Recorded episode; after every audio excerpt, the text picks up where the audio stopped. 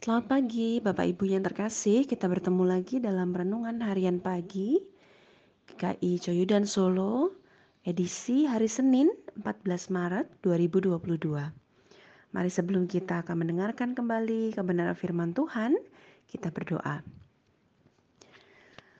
Ya Bapak kami bersyukur untuk setiap pagi yang masih Bapak berikan kepada setiap kami hari ini. Biarlah dalam renungan harian ini kami kembali disapa, diingatkan dan dikuatkan oleh kebenaran sabdamu. Demi Kristus Yesus. Amin.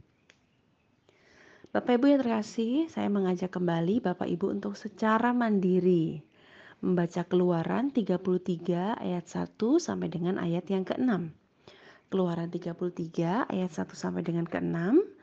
Bapak Ibu silakan membacanya dengan tenang, membaca dengan perlahan saya akan menunggu Bapak Ibu untuk selesai membaca. Bapak Ibu bisa men-stop uh, audio dari renungan ini lalu bisa play lagi setelah Bapak Ibu dan saudara membacanya.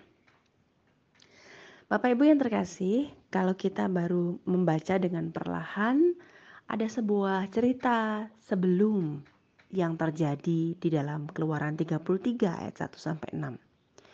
Kejadian yang tepat terjadi sebelum kejadian ini di dalam ma mohon maaf maksud saya di keluaran ya Bapak Ibu cerita yang terjadi tepat sebelum di keluaran 33 adalah sebuah kejadian di mana Allah menemukan bangsa Israel menyembah lembu emas dan di situ Allah sangat marah dan menghukum mereka. Singkat cerita seperti itu. Tetapi ternyata di Keluaran 33 ayat 1 sampai 6 kita bisa terbingung-bingung dan terheran-heran. Mengapa? Karena di balik semua kemarahan Allah sebelum kejadian di dalam Keluaran 33 ini, di Keluaran 33 Allah lagi-lagi terus saja mengasihi bangsa Israel di tengah-tengah kemarahannya. Itulah kenapa Allah tetap menyuruh bangsa Israel yang tersisa untuk tetap kembali berjalan menuju tujuan tanah yang memang sudah dijanjikan Tuhan sejak sedari awal mereka keluar dari bangsa Mesir. Dikatakan dalam satu salah satu ayat di Keluaran 33 ayat 1 sampai 6 bahwa mereka akan menuju tanah yang subur. Tanah yang dijanjikan oleh Allah kepada nenek moyang mereka. Tetapi dikatakan bahwa Allah tidak akan ikut dalam perjalanan itu, tetapi Ia akan mengutus seorang malaikat yang tetap akan menolong mereka untuk menumpas semua bangsa yang akan mereka hadapi sebelum mereka masuk ke tanah itu. Kenapa Allah tidak ikut serta dalam perjalanan mereka? Karena ketika Allah beserta dengan mereka, bangsa yang keras kepala, maka Allah akan membinasakan semua.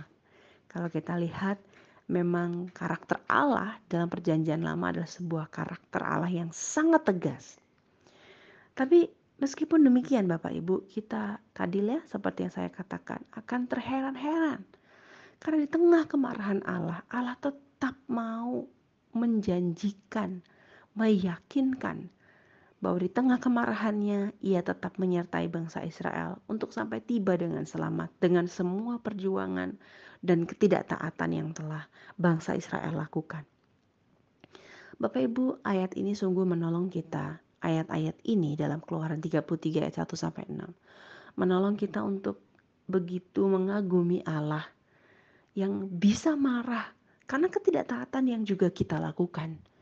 Tetapi janji dan penyertaannya selalu memastikan untuk membuat kita bukan hanya taat diajar untuk taat, tapi sesungguhnya diajar Allah untuk malu kepadanya. Karena sekian banyak dosa dan kesalahan serta ketidaktaatan yang kita lakukan. Tetapi lihat, sampai dengan hari ini Allah tetap menyertai kita. Biarlah kebenaran firman Tuhan ini menolong kita untuk kembali sadar dan yakin bukan kembali untuk melakukan ketidaktaatan, tetapi berusaha dengan karunia anugerah Roh Kudus dengan kebijaksanaan membuat kita betul-betul terheran-heran pada semua kekecewaan yang telah kita buat di hadapan Allah, tetapi Ia masih tetap mengasihi kita. Selamat pagi, Bapak Ibu. Tuhan Yesus memberkati.